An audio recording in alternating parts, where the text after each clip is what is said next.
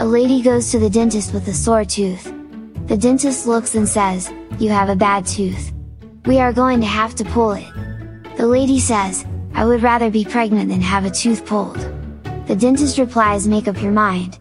I have to adjust the chair,